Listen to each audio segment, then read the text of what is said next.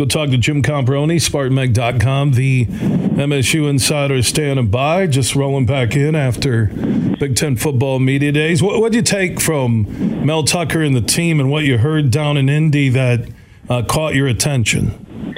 You know, Bill, thanks for having me on your show. First of all, I thought that Mel Tucker's demeanor was a little bit more loose and comfortable. You know, uh, his first three years on the job, you know, he did a lot of things really well, but I think that uh, that that um, at, in press conference situations, a lot of times he was a little bit stiff, maybe a little bit scripted, which I don't think, which is not his personality normally. I think uh, this year it was more of his own personality, a little bit more loose, a little more casual. So I think that that was interesting. You know, in terms of football, you know, not a lot revealing. Not a lot of things were revealed.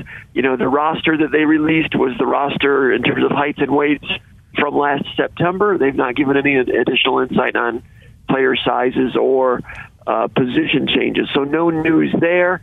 You know, he was emphatic in saying that the quarterback competition is a three-way competition. Um, that is partly because incoming freshman Sam Leavitt on the recruiting trail wanted a shot right away as a freshman, so he'll get it for a few days. But that competition is Noah Kim and Houser, and I've been projecting Noah Kim as having a leg up.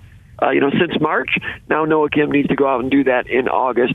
But really, not a uh, not not a Big Ten media days in terms of big news in terms of Michigan State, other than I am detecting, Bill, that there is some confidence at Michigan State with the coaching staff. They like the way some of the players have grown up. They like their size in the trenches.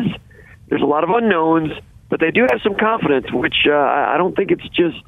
I don't think they're just posturing about it. You know, I've heard it from some other people also that they think they can be competitive, be, be pretty good.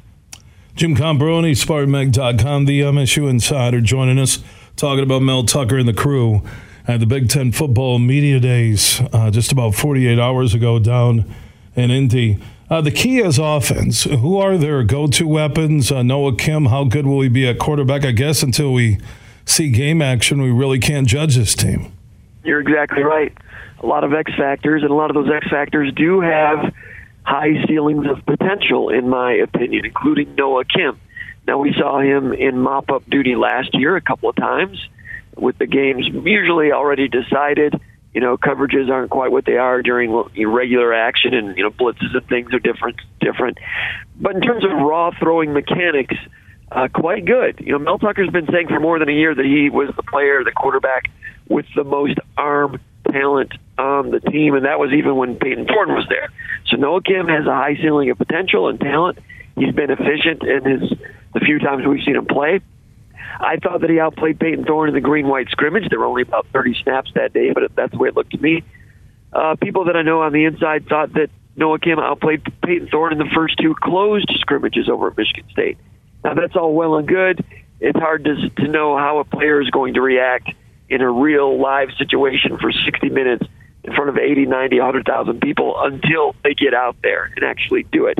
So that's a big unknown.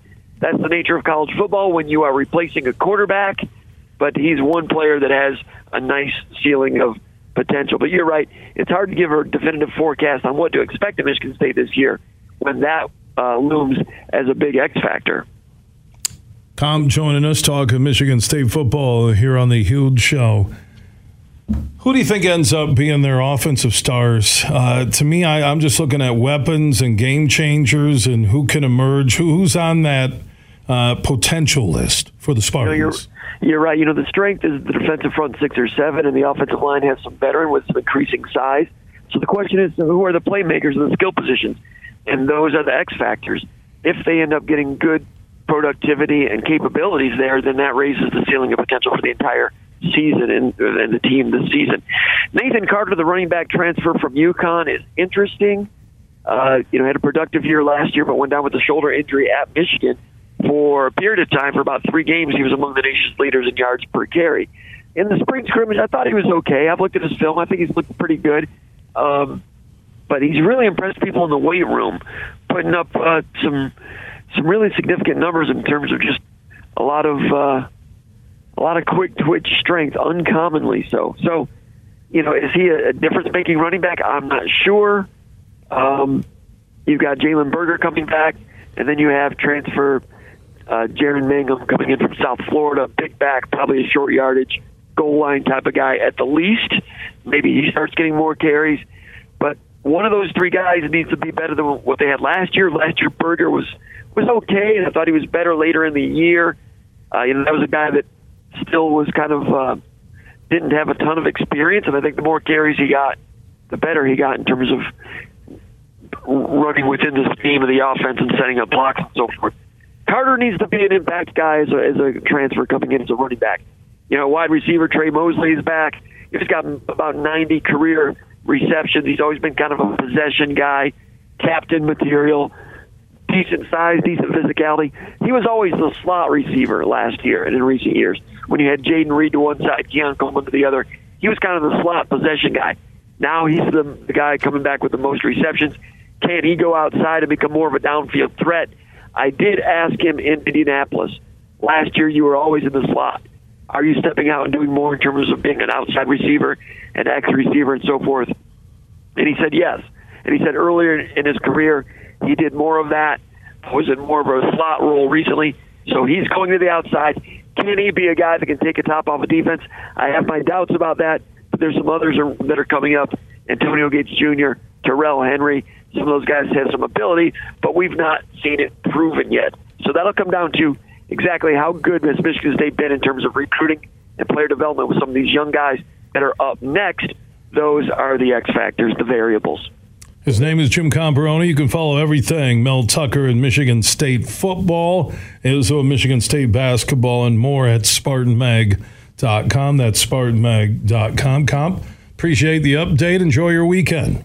Sounds great, Bill. You too. Everybody drive safely. Have a great weekend. Thanks for having me on, Bill. Take All care. Right.